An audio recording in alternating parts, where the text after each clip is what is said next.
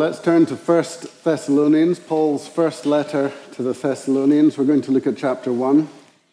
Today, I have no idea if uh, we'll be looking at other parts of the letter in the weeks or months to come. We will if Rupert needs me to uh, help by preaching, but we'll look at chapter 1 today. And it's always a good exercise, I think, to just call to mind what is in your mental filing cabinet if if someone says First Thessalonians to you, what categories are in your head? It's good to build up a mental filing cabinet of the 66 books of the Bible so that you have a rough idea of what territory you're going venturing into when you open any of the books of the Bible. If I say Genesis, you immediately think of the beginnings, the creation, God's promise to Abraham, etc. You have a few mental categories there for Genesis. What are the mental categories you have for First Thessalonians? I can tell that some of you have no mental categories whatsoever for First Thessalonians. But let's read chapter 1 and we'll see if we can find some.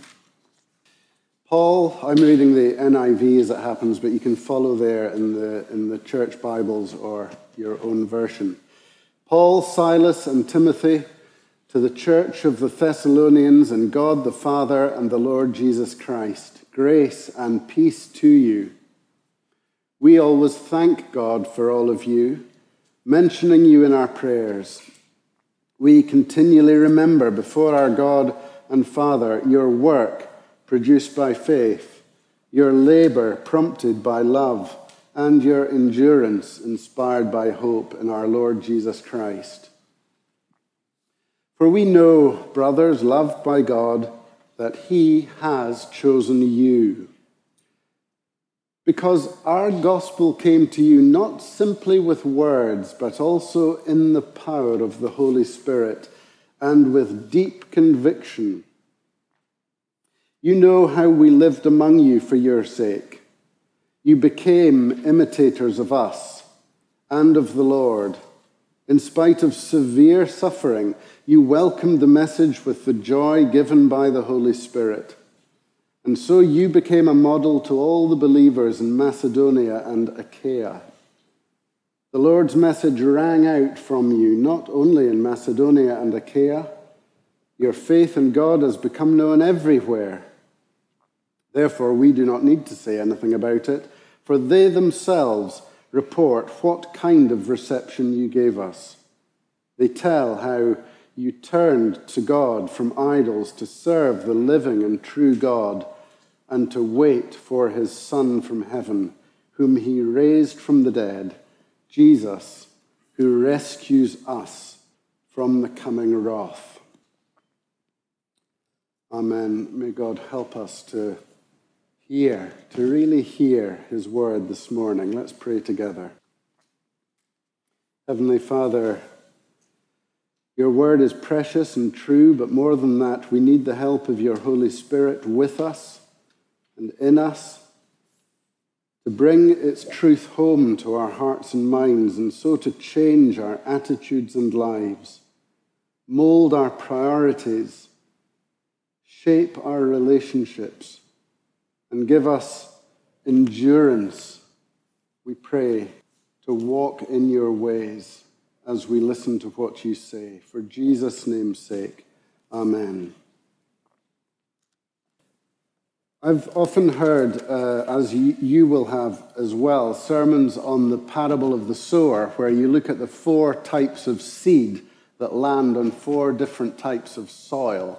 And we often learn quite a lot about the shallow soil or the soil that's infested with weeds or the soil where the birds come down and nick the seed away. And so we learn quite a lot about what tends to make the gospel become fruitless in uh, the different contexts of this world. But we don't often stop to think what does it look like when the seed lands in the good soil, and that seed grows into strong plants and becomes uh, fruit bearing plants that yield a crop of 50, 100, and more times. What, is, what does that look like? What is it like to be in a church family where uh, the seed is continually falling in good soil and bearing fruit? And I think the church in Thessalonica is about as near as we get in the New Testament to such an incident. The church in Thessalonica was a good soil church. There, the believers were growing fast. They were genuine believers who had truly turned to the Lord Jesus Christ when Paul had proclaimed the gospel to them. There in Thessalonica, as we see even from this first chapter, there were just signs of authentic, genuine gospel growth and Christian living, which was real and lasting.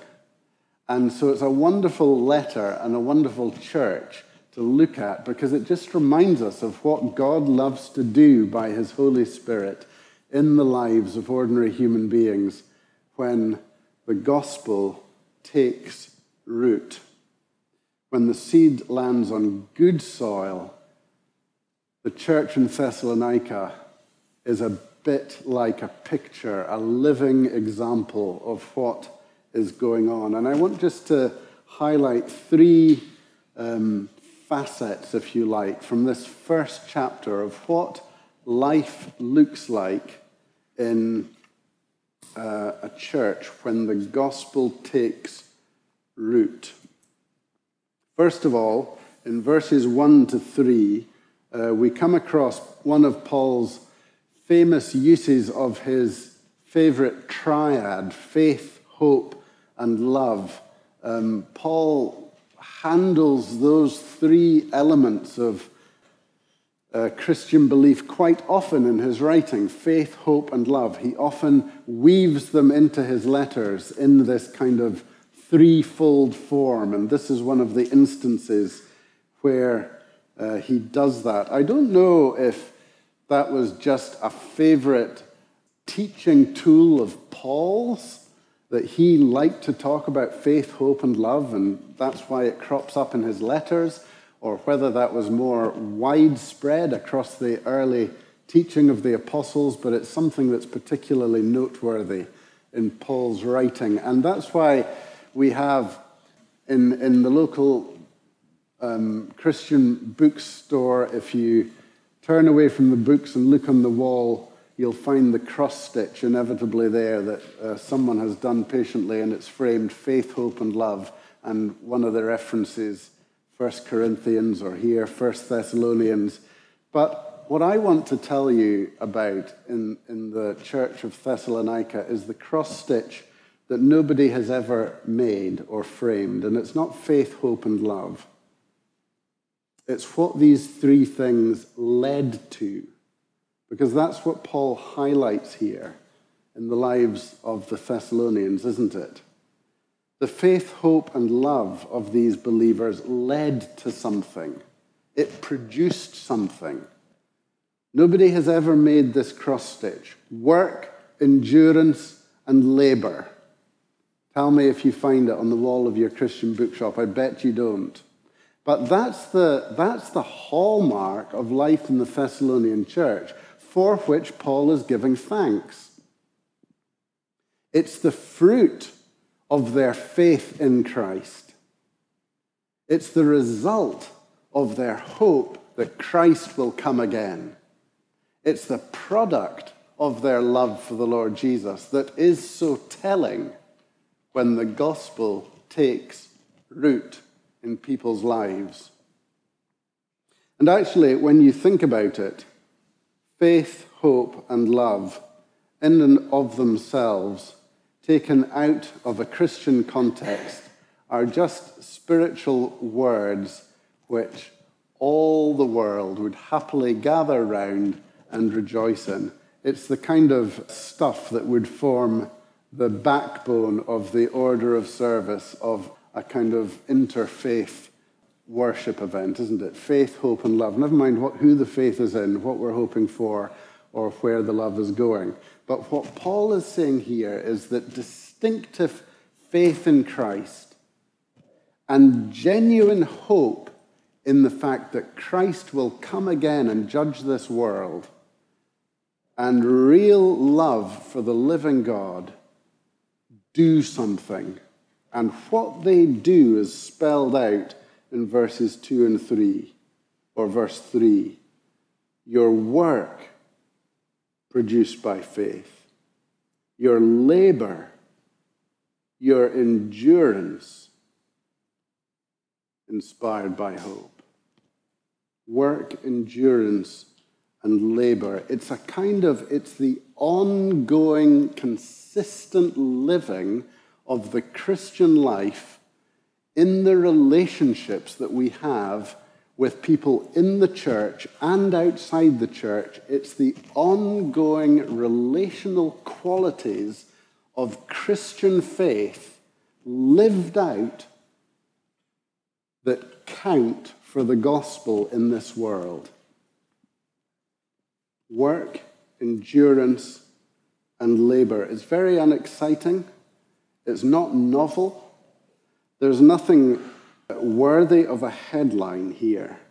It's just consistent, selfless, relationally authentic Christian living, which goes on and on and on, however many new years come and go, however many people come and go, however many uh, Sundays come and go. It's when the gospel takes root, there is a living quality to Christian relationships that cannot be undervalued.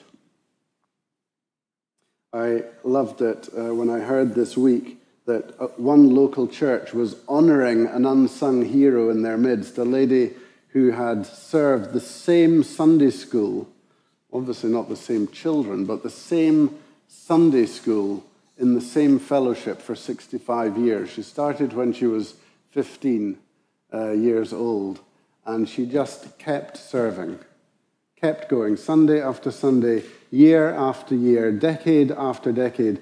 I, I guess she was uh, probably teaching some of the children whose grandparents she taught um, about the Lord Jesus from the scriptures. But that kind of consistent relational Christian service is what happens when the gospel takes root. When I was a student in Aberdeen, I went to Aberdeen to study and was quickly invited out for a Sunday lunch by an elderly couple in the church I attended, and uh, later on discovered that that same elderly couple had been inviting students to their home for Sunday lunch for 50 years. And that's the kind of relational consistency that happens. It's unusual, but it happens when the gospel takes root. Nobody's made the cross stitch work, endurance, and labor. But when the gospel takes root, those are the kind of qualities that begin to emerge in the lives of Christian people. Secondly, from verses 4 to 8, uh, not now the cross stitch that no one ever made, but the deep convictions which need no publicity campaign. The deep convictions which need no publicity campaign. Look at verses 4 to 8. And here there's a, a little bit of insight into what happened when the Thessalonian church was born. Paul went, uh, he says to them, We know uh, that God has chosen you, Thessalonian believers. That means we know that you were genuinely converted. God has chosen you because when our gospel came to you, it wasn't simply with words, but it was also in the power of the Spirit and with deep convictions. When the gospel takes root, when you're looking at soil which is fruitful and fertile for the gospel, you're looking at a situation where the, the words of God from Scripture are not just taught or spoken, but they are spoken and they produce deep convictions in the lives of those who hear and listen. That's a very telling phrase. We are people who believe what we believe because we have deep convictions about what is true, and those deep convictions about what is true come from a work of the Holy Spirit in our lives, and the work of the Holy Spirit takes place within us when we hear the words of God accompanied by the Holy Spirit's work. And when that happens, deep, lasting convictions are formed in the lives of human beings. And people are never the same again. And they never change again. They just become deeper and more true to the Lord Jesus the longer time passes. The deep convictions which need no publicity campaign. It's interesting that Paul has to highlight the fact and remind them that they didn't just hear words. There's all sorts of situations where people hear Christian words but there's no work of the Holy Spirit. There's no producing of those deep Christian convictions. There's just a hearing of words. And Paul was saying that is not what happened amongst you Thessalonians.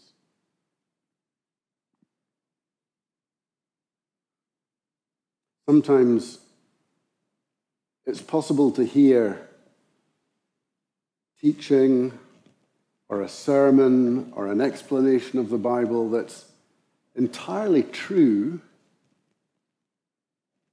you might learn a lot about the historical context of the pa- passage or the church in the New Testament. But it's just words. We've all been in, in situations like that where we feel, well, well, I feel anyway, after three or four minutes, oh my word, I'm bored already, and there's another 25 minutes of this to go, and I could really gain exactly the same information if I went to the most tedious commentary on my bookshelf and read it. It's just words. It's true words about the Bible, but it's just words. And Paul is saying to them, that's not what happened to you. Or you have lots and lots of words that are not boring. They might be really exciting and entertaining, full of human interest stories and dramatic um, accounts of what people have done and how people have changed. But it's just words, it's not producing anything in the lives of the listeners. It might be the, the opposite to the, the long, boring explanation that's like a lecture, but it's just words. It's human stories about human beings that have no lasting fruit. But in Thessalonica, this was good soil where the seed of God's word landed and did something and produced something. And there was fruit because it was words with the Holy Spirit that led to deep convictions in people's lives.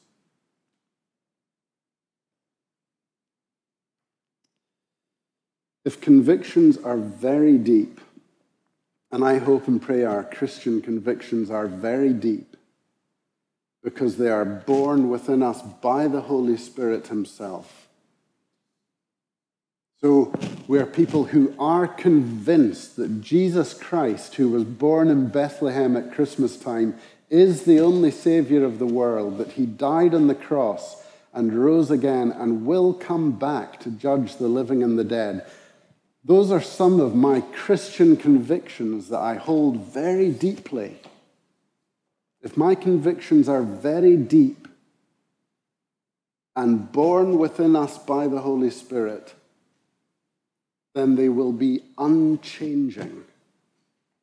If that is true and I believe what I believe about Jesus Christ, then that will never change. then what happens in a situation like Thessalonica is that news of a church where their convictions are held as deeply as that begins to spread out. And people hear about this church. And people hear what kind of people are at that church and what kind of things happen in Thessalonica. The church in Thessalonica had a reputation, and it had a reputation of being worthy of copying. Look at what Paul describes as a kind of chain of events. You became imita- imitators of us and of the Lord, in spite of all the suffering uh, that was going to come your way and did come your way. You became imitators of the apostles. You welcomed the message. Then, in verse 7, you became a model to other believers. You Thessalonians became worthy of being copied by others. And then the Lord's message rang out from you, and your faith in God has become known. This is part of the fruitfulness. This is part of what happens when soil is rich and good and fertile, and the seed of God's word lands in it, and it becomes fruit, fruitful the lives of believers become worthy of being copied, and the pattern of church life spreads. That's, that's the, the history of Christianity. It's the, the pattern of consistent Christian living and the depth of convictions that we live by that begins to spread out. And that's exactly what was happening here. No publicity campaign needed. It just happens. People hear and see and imitate. And the Holy Spirit does his work. And the gospel spreads into different places. The second thing. Thirdly, as we finish, the report uh, of this church, which never changes. Look at the, the last bit of the chapter, verses um, 9 to the end. They themselves report what kind of reception you gave us. They tell, this is what they're saying about the Thessalonians. They tell how you turned to God from idols to serve the living and true God and to wait for his Son from heaven, whom he raised from the dead, Jesus, who rescues us from the coming wrath. You heard what's happening in the church in Thessalonica, people were saying. You heard what's happening in the Thessalonian church. Oh, they've turned from their idols there and they worship the living God now, and they're waiting for Jesus the Messiah to return from, from heaven. That's what's happening in the church in Thessalonica. Now, when we hear that phrase, have you heard what's happening in the church in so and so? Our antennae are up, sometimes sinfully. You know, are we about to hear a bit of salacious scandal about a church somewhere? Or maybe more positively, are we about to hear that the Lord's really at work in this place? Have you heard about what's happening in the church, in whatever it is? It's growing and people are finding faith in Jesus. Well, when people heard about the church in Thessalonica, they heard that they were waiting, waiting, waiting for Jesus to return from heaven. This is one of the earliest letters in the New Testament. It was written very early on after the ascension, after the Gospels, one of the first to be written. Maybe Galatians was earlier. But other than that, earliest letters. And you can just imagine, can't you, that 10, 15, 20 years after the ascension, when Jesus himself had said to the apostles, I'm coming back again? And he disappeared up to the glory of heaven? When's it happening? When's it happening? You can imagine in the first four years, the whole Christian community were still waiting on tenterhooks. When's he coming back? By eight or ten years, some were waiting with a little less enthusiasm. Fifteen years further on, some had given up. Twenty years further on, many thought as Christians began to die, well, did we actually understand what Jesus said? He said he'd come back and we'd see him again, but our, our family, our loved ones are dying, so maybe he isn't. But have you heard what's happening in Thessalonica? They're still waiting. They're still waiting for Jesus. And they're still living and treating each other as if he may return at any moment because they know that He alone will rescue them from the wrath to come. They're still waiting. That was the report of the church. It never changed.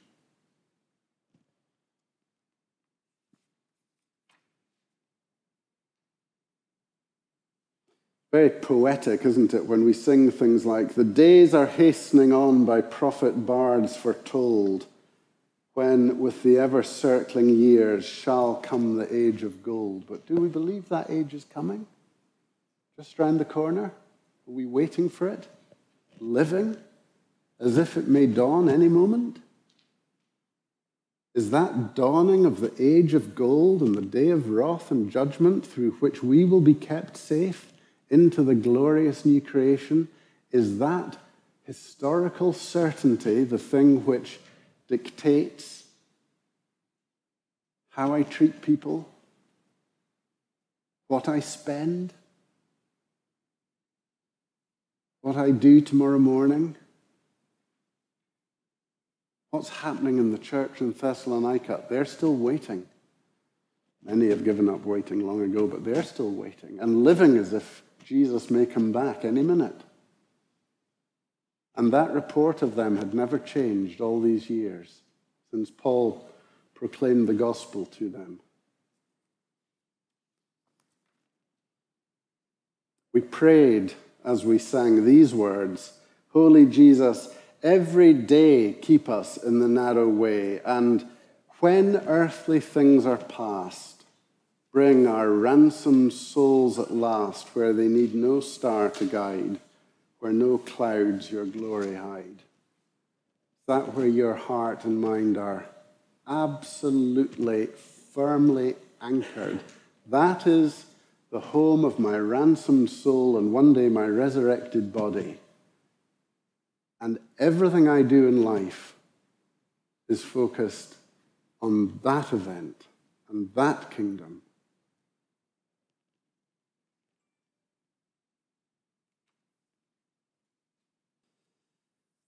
It's lovely to read of a church where the gospel had taken root. And it's lovely to read of soil where God's word landed and was fruitful. And I think if you go and look at the rest of the letter and the next letter to the church in Thessalonica, you'll see that so much of what made them fruitful was that they lived waiting for Jesus to come back as their primary focus. Well, maybe we should do that too. Let's pray. Dear Heavenly Father, we rejoice that this church, 2,000 years ago, was still waiting for Jesus to return. And we pray that over the weeks and months of this year to come, we might be consistently found as those who are waiting for you, Lord, waiting for you to come again, to redeem this broken world, and to take us into your presence. That, Heavenly Father, is the new beginning for which we long. And as we go through all the different uh, chapters of life in this world, help us to live them and to love one another through them with our mind on that future. In Jesus' name, amen.